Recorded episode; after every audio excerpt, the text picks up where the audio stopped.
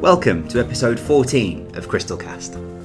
In today's episode, we're joined by Martin Reynolds, Chief Executive of Simply Biz Mortgages, who talks through the changing role of today's advisor. As always, if you like what you hear, please feel free to click subscribe and stay tuned for future episodes of Crystalcast. As always, all the information provided is for the use of financial intermediaries only. Today we're joined by Martin Reynolds, Chief Executive of Simply Biz Mortgages. Morning, Martin. Morning, Chris. Thanks for the invite. No problem. Thank you for joining us.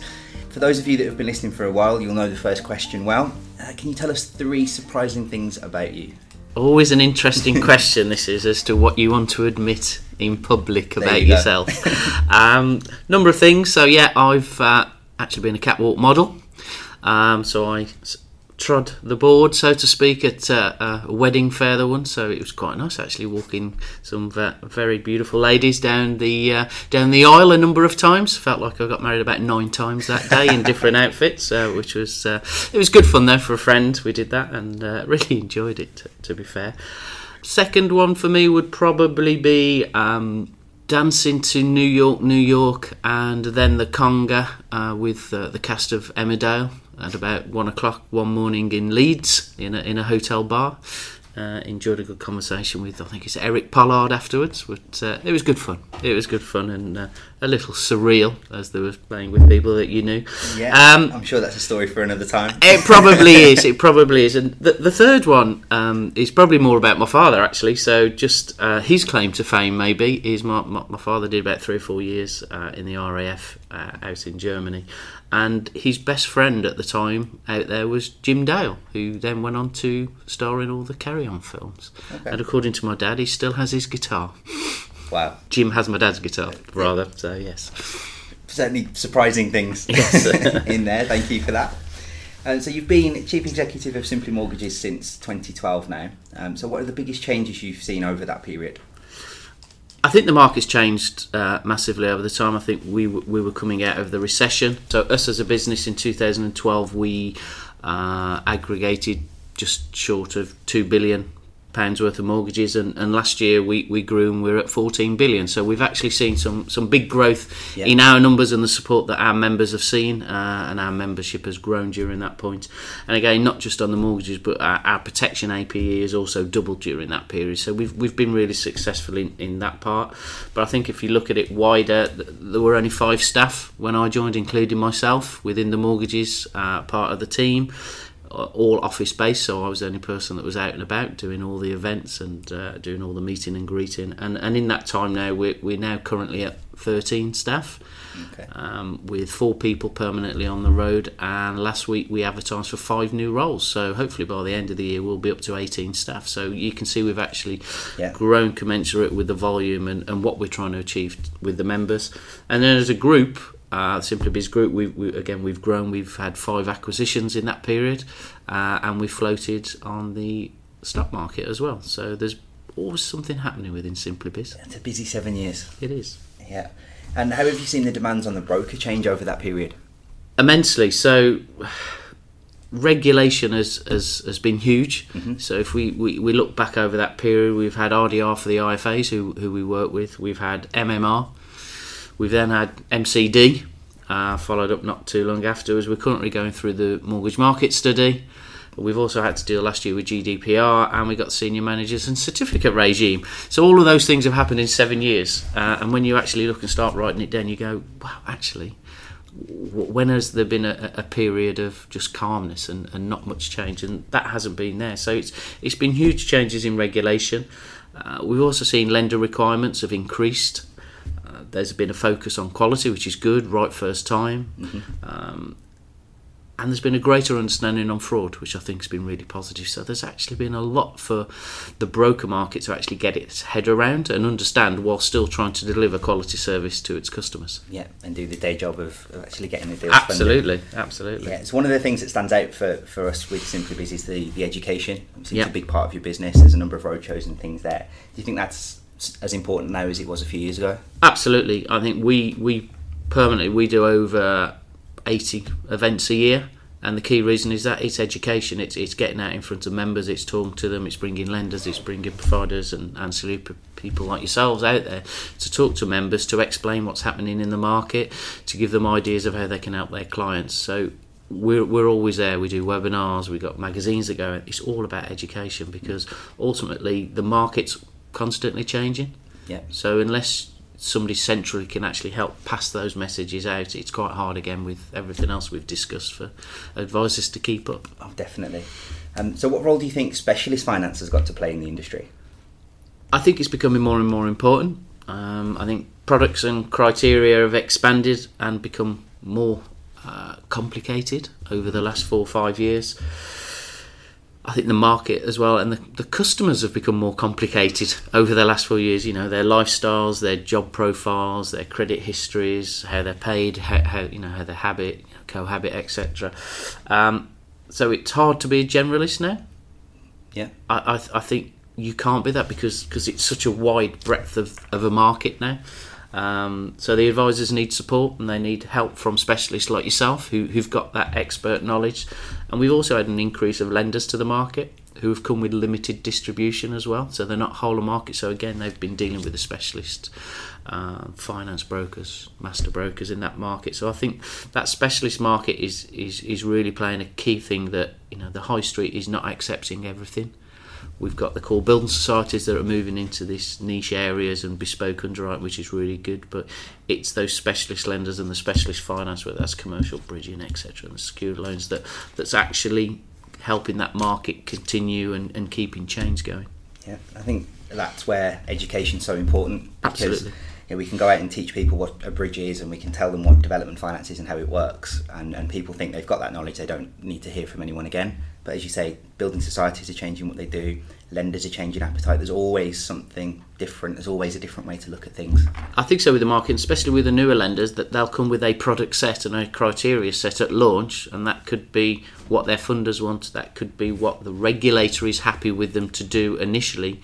But if you look at some of those lenders that are, are new to market, if you look at where Vida are, where Fleet are, where the, the mortgage lender are compared to when they launched two, three, four years ago, they're unrecognisable. So actually being able to keep up with those constant changes of, of where people expand their criteria, tweak it, add things to it, moving into Scotland, moving into you know the regulated bridging, all those areas. yeah You, you can't stand still with a lender. You need to know constantly what, what they're doing and how they're evolving.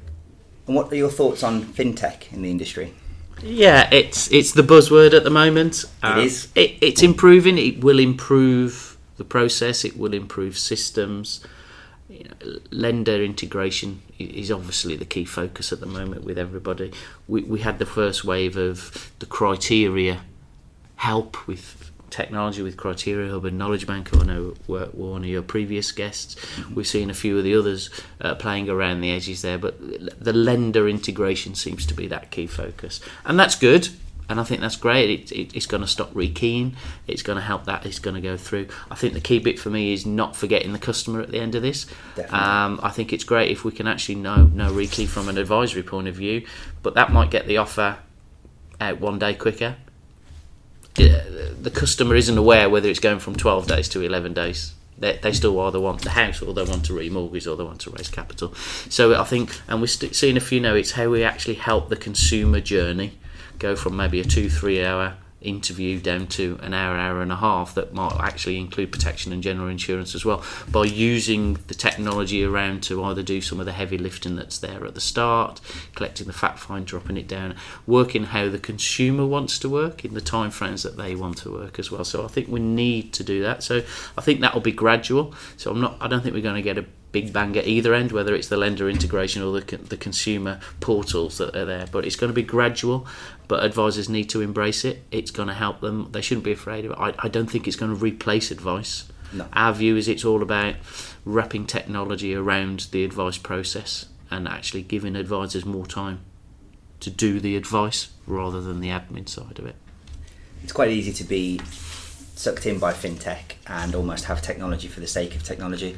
So that's quite an interesting point there. That obviously putting the customer at the heart of every decision that's made and every process that you look at integrating can only mean step change really for the, the fintech within brokers. ultimately the customer will decide how they want to deal with us Yeah. And they may want to deal with us in a number of ways during that process. They may want to start with a technology focus. They may then move to face to face or telephone, and then they may move back to technology. They, they will tell us, and each customer will be different. Yeah. We, we, we can't just design it and go to the customer, that's it, because some of them will go, that's not how I want to talk to you, I'll go and find somebody else.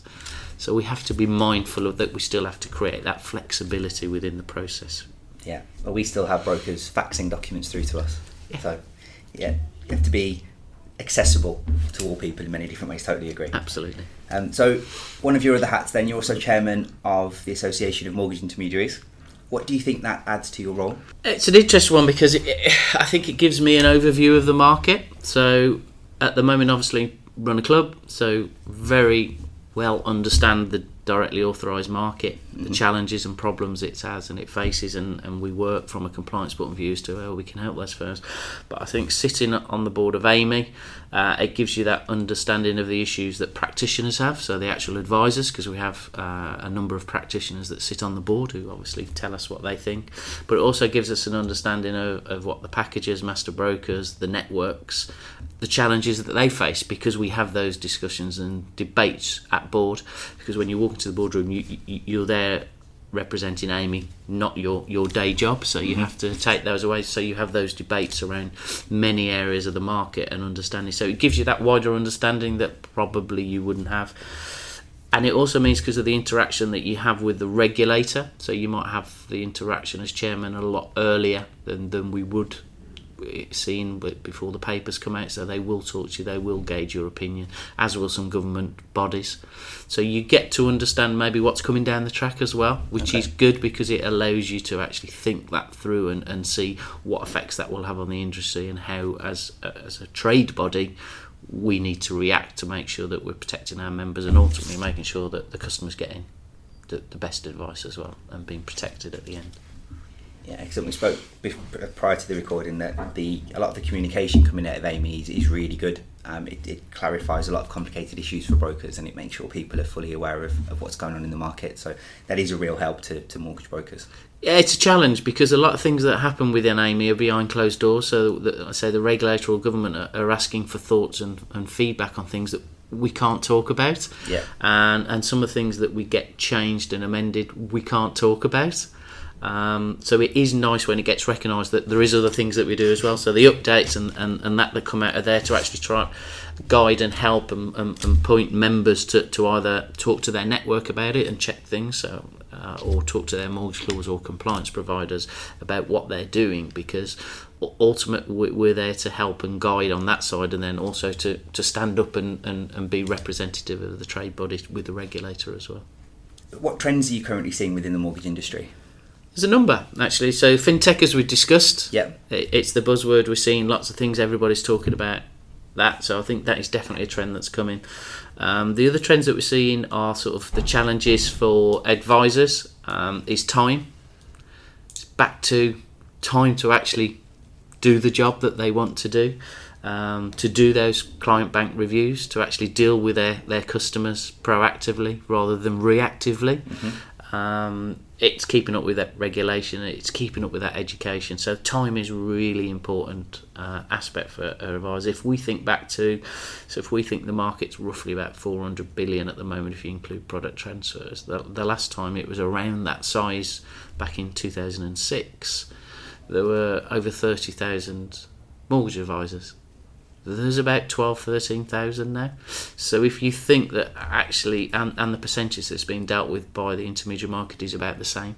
Yeah. So if you actually think that it's no wonder they're actually pedalling really hard and that's where we think technology will help back to our previous point. It is finding that time to do those jobs proactively rather than chasing your tail. And the other aspect which follows on from that as, as a trend is we get asked more and more is do you know where we can find any more staff, any more mortgage advisors? Because firms are desperate to actually do that job and, and get that new blood in, in into the market. So where do you think the market will be in 12 months? Obviously, no one has a crystal ball and there's a lot of unknowns out there. Yeah, I, I think it'll be a similar shape as now. Um, that'll be depending on where the mortgage market study lands. I think that's the, the unknown. I think that's more of an unknown than Brexit. If if I'm fair, I think with Brexit, I wouldn't say I'm relaxed, but everybody still needs to live in a house. Yeah. Um, Yeah. Irrespective of the, the wider economic issues, everybody will still need to live in a house. Everybody will need to either buy or remortgage and refinance and, and do different things. It might become more challenging that, but I think the mortgage market bit could be the key bit. You know, I think product transfers and pound for pound remortgages will be challenged by the lenders over the next 12 to 24 months as they use technology to to maybe claw back some of that business out from the intermediary market. Um, and I think, especially if execution only gets expanded as as it's being considered in the mortgage market study, it will allow that fintech aspect Yeah, to, to actually type. work. Um, so I think for advisors, to me, it's though looking at the bit that probably moving forward can't be run through an execution only model. So I wouldn't expect first time buyers to go through an execution only model. Um, especially with shared ownership, help to buy all the areas there. I wouldn't expect the new build market to overly go through the execution only. Self build, buy to let again, they probably wouldn't. Some of the self employed contractor space gets a little complicated. Would that Yeah. go through? And then obviously bridging commercial secured loans. So I think there's still lots of areas of debt consolidation that won't be able to go through that model. So it won't be doom and gloom if that changed, but I think advisors need to be aware and look at what their current model is and say, well, actually, if that does come through, what percentage of my business could be lost uh, as a pound for pound or a product transfer, and, what do I need to do and look at my business to make sure that it's still in shape and, and able to flourish over the next 12, 18 months. Interesting. And what would you say is the best part of your job currently? Um, meeting members. Um, it's not as much as I used to do previously. Yeah, th- th- that's the challenge when you have more staff. They actually go and do the job that you used to do. Yeah. Um, but it's understanding their issues and their frustrations, and then actually designing and delivering a real solution to those problems gives you a lot of satisfaction because you know actually that that's what we're there for as, as, as a club mm-hmm. as a compliance provider is to keep members safe and, and deliver solutions to help them grow their business. And actually seeing and still being able to do that and knowing it's it's coming back from feedback from members is, is a great feeling. And the worst? It's the opposite to that. It's the fact. It it is the fact that due to the fact that I've now taken on another number of areas within the group, we've grown the team. Uh, so I've had to delegate some of those roles. It means that I don't, I don't get out to see the members as much as I used to, um, and it's trying to be. I know it's for the technically for the good of the business that, that we do that, but it's definitely a frustration to me. Is is actually going out to our member meetings, going out to members' offices. I am going out tomorrow um, to see two members, and I- I'm keen to keep doing that because I think ultimately, you know, you can sit in you know your little ivory tower thinking we know what what's best for, for these firms that we serve, but ultimately, if we don't talk to them, and yes, we get feedback off the rest of the team, but sometimes it's nice to Yeah. to look a member in the eyes and get it face to face off them and, and understand those frustrations. So to me, not not being able to do that as much as it's hard work. And finally, if you could make only one change to the industry, what would it be and why? Just one. Just one. Just one. Again, I thought about this for a long time because there's so much. Yeah. And then it was who did I want to offend or not. um, I, I think the bit that, that concerns me and I'd like to change and understand more is claim management firms. Um, I understand why they're there to a certain extent, but it does really frustrate me. Um, because ultimately, if if they're there in doing things, that to me means that we, we as an industry have not accepted our own faults, and so we need to do that.